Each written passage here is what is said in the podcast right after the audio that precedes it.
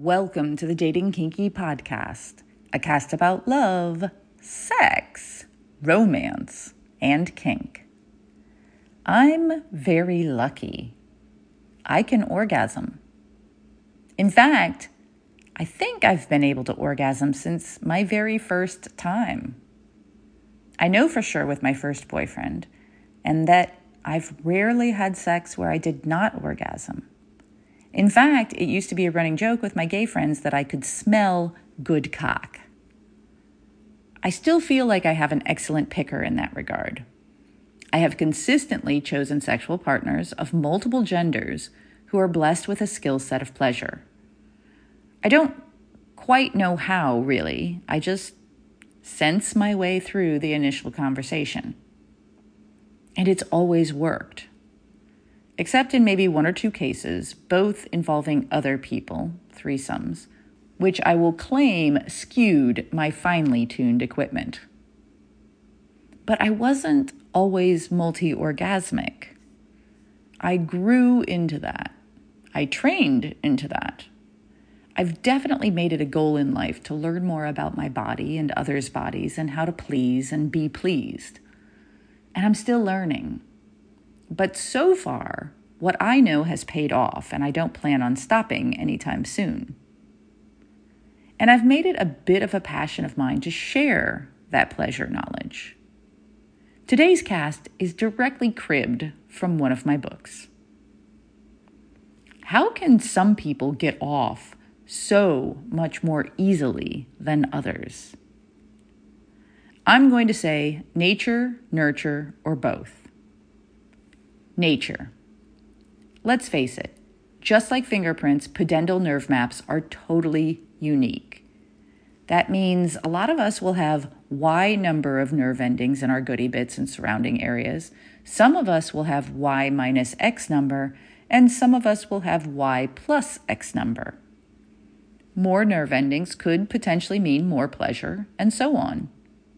On another hand, some people develop physical issues like vaginismus that affect their ability to experience normal sexual pleasure. Nurture. Some people are lucky and have had only positive sexual experiences, which have brought them pleasure, along with the ability to explore that pleasure and grow it. Other people have had only negative experiences, which have traumatized them and stunted their sexual growth. Both nature and nurture.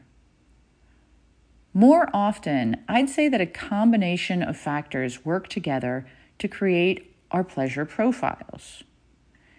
Someone may be born with a predisposition to pleasure, but given nothing but negative experiences they might have a hard time reaching orgasm, even though the potential is there. Where someone else might be relatively normal when it comes to their potential to experience pleasure and are blessed with amazing partners and a curiosity and ability to try many different sexual options, and so far surpass what is considered normal or even possible simply because they've been able to put in the practice. The ability to orgasm, or to orgasm a lot, is not a value judgment. It just is.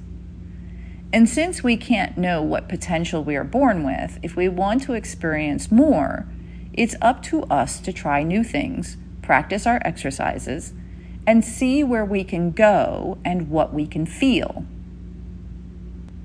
Orgasms, the eight minute mile of sex.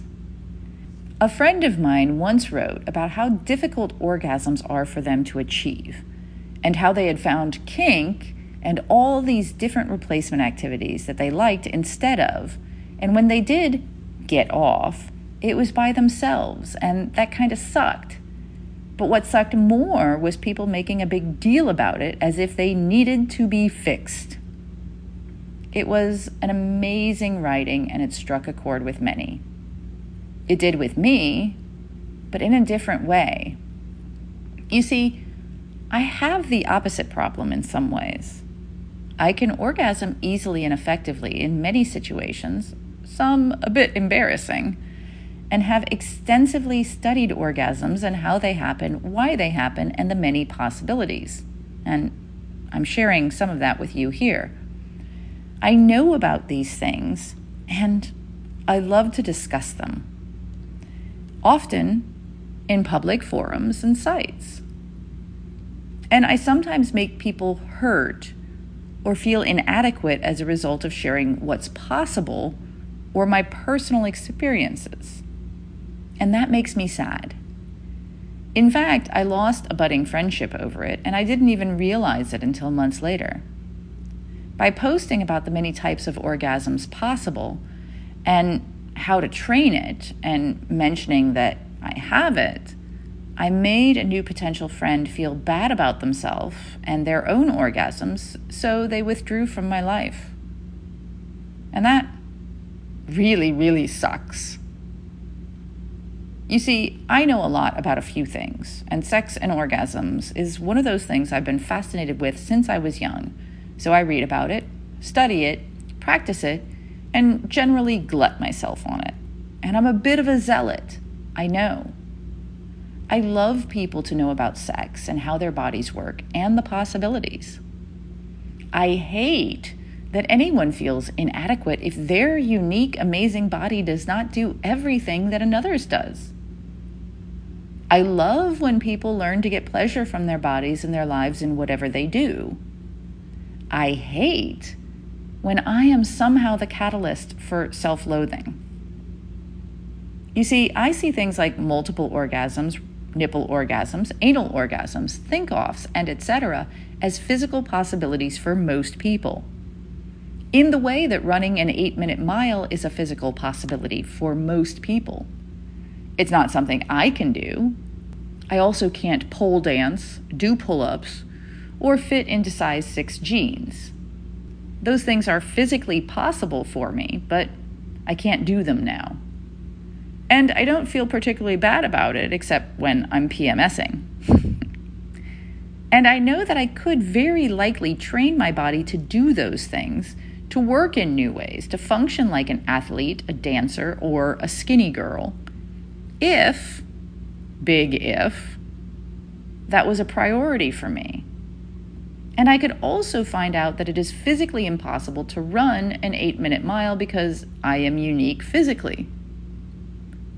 But I've not trained for weeks or months or years on these things like I have on orgasms. I was not always multi orgasmic, and understanding my own sexual pleasure. I write about these things for me and for you. They fascinate me, and I love letting people who can orgasm from a nipple or come from a bite or a word know that they are not broken either. You, though, you are amazing just the way you are. If you want to be different or learn more about orgasm, great. I've written a book for that. Next stop, O Town, a roadmap to your orgasm and sexual release. Don't think that I think less of you because you are wired differently than I am. I don't. If anything, I want you to fulfill whatever potential you want to fulfill. What are your thoughts? Are you satisfied with your orgasmic capability? Have you been frustrated by your ability or lack thereof? Have you ever been shamed for it? Have you ever trained to increase your orgasmic pleasure? What, if anything, has worked for you? Thank you for joining me today. If you love this episode, please share it with others who would enjoy it. And please do join me on our new apps available in the Google Play and Apple App Stores. Dating Kinky is built by Kinksters for Kinksters, poly, queer, trans folk, and anyone not quite vanilla, and it's free. Find me on FetLife as Nookie Notes, and on Twitter, Pinterest, YouTube, Facebook, and Medium as Dating Kinky. We're on Instagram as Dating Kinky Official, all one word. Also, find me on the new Moan app in beta for iPhone. I'm Miss Nookie there. T H E M O N A P P dot com. Have a kinky day, and I'll catch you next episode.